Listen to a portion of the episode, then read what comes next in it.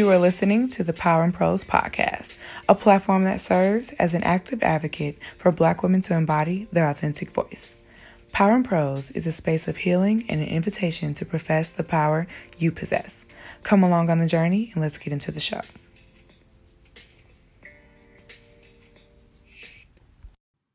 What's up, cool kids? It's your girl Des. I know you haven't heard from me in a minute.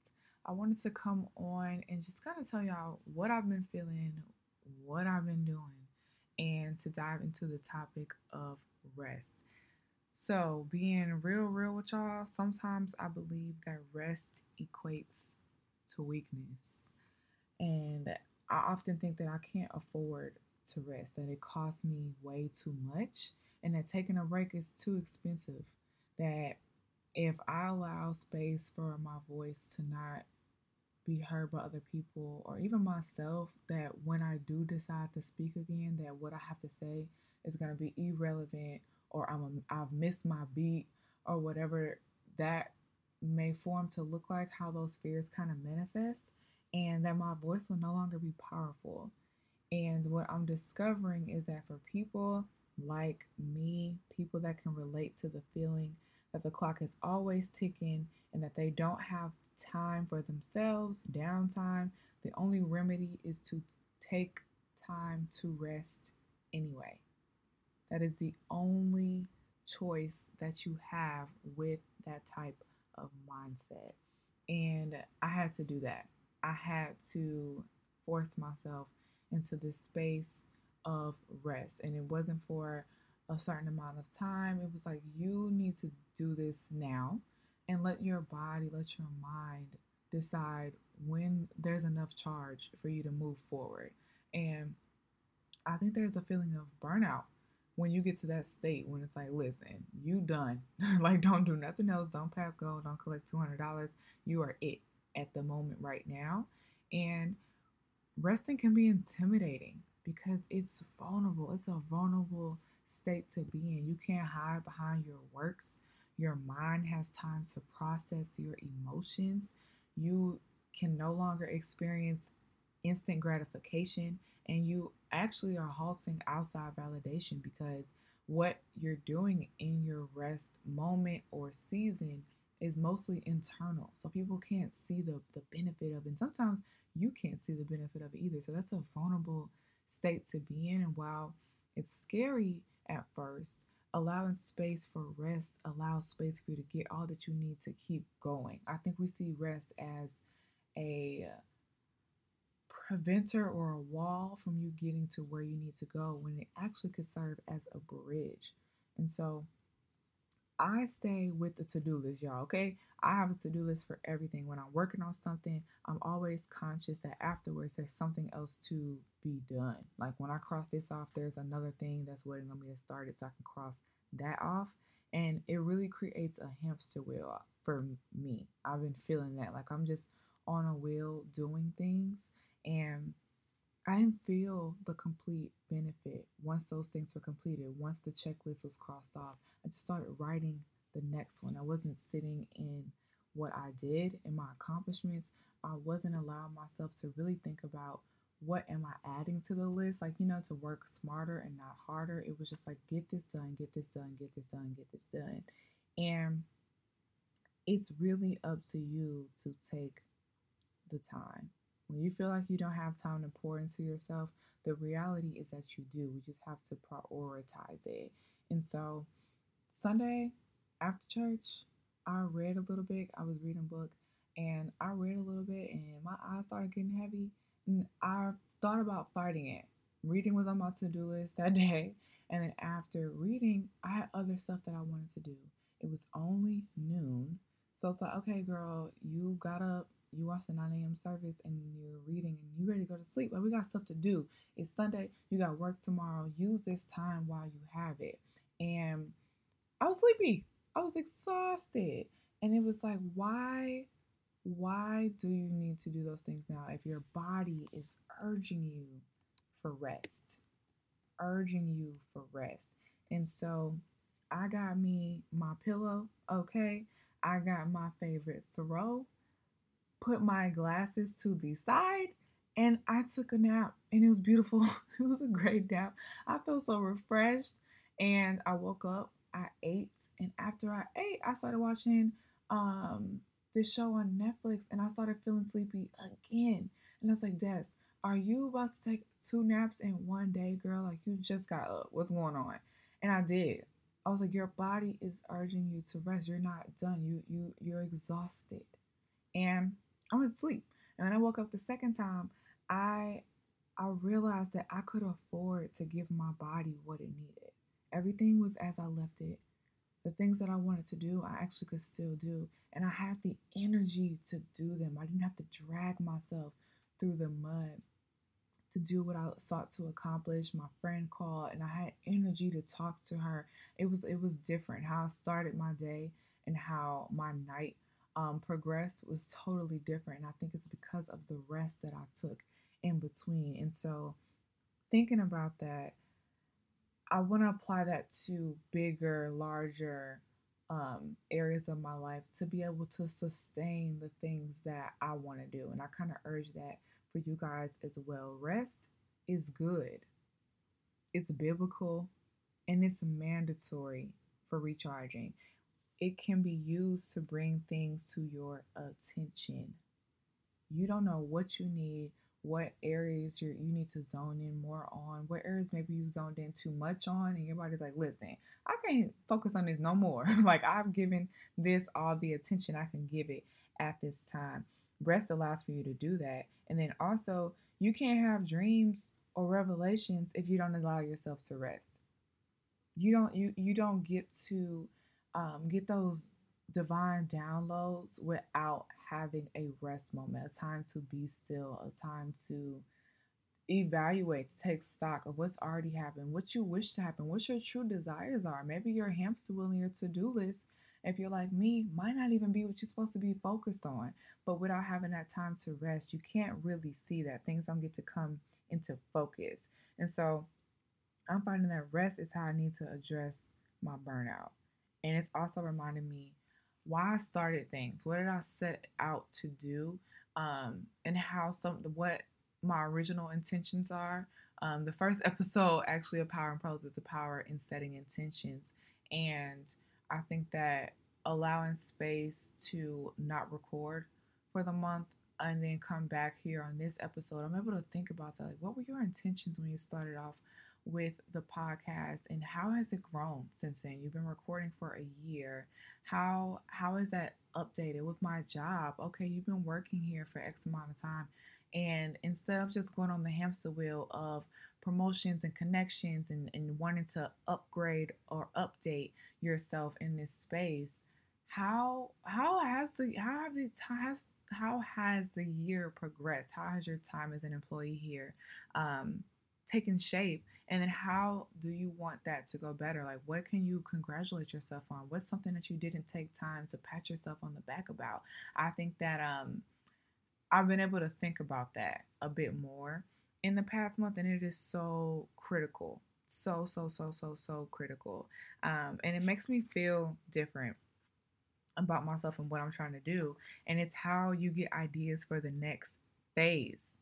It's how you get ideas for the next phase. And I have been so afraid to rest regarding this platform because I started Power in Prose with a mission to share my voice and encourage other people to do the same thing. So I'm like, if you are taking a rest then you're how are you able how are you accomplishing your goal and on this journey i've felt insecurities i've had missteps i've sought validation and i have felt alone and as i pursued to make this platform all that it could be i've had support and success with the show beyond all more than i could imagine if i'm being real and i also made an imaginary rule that I had to run towards my goal at all times to be successful.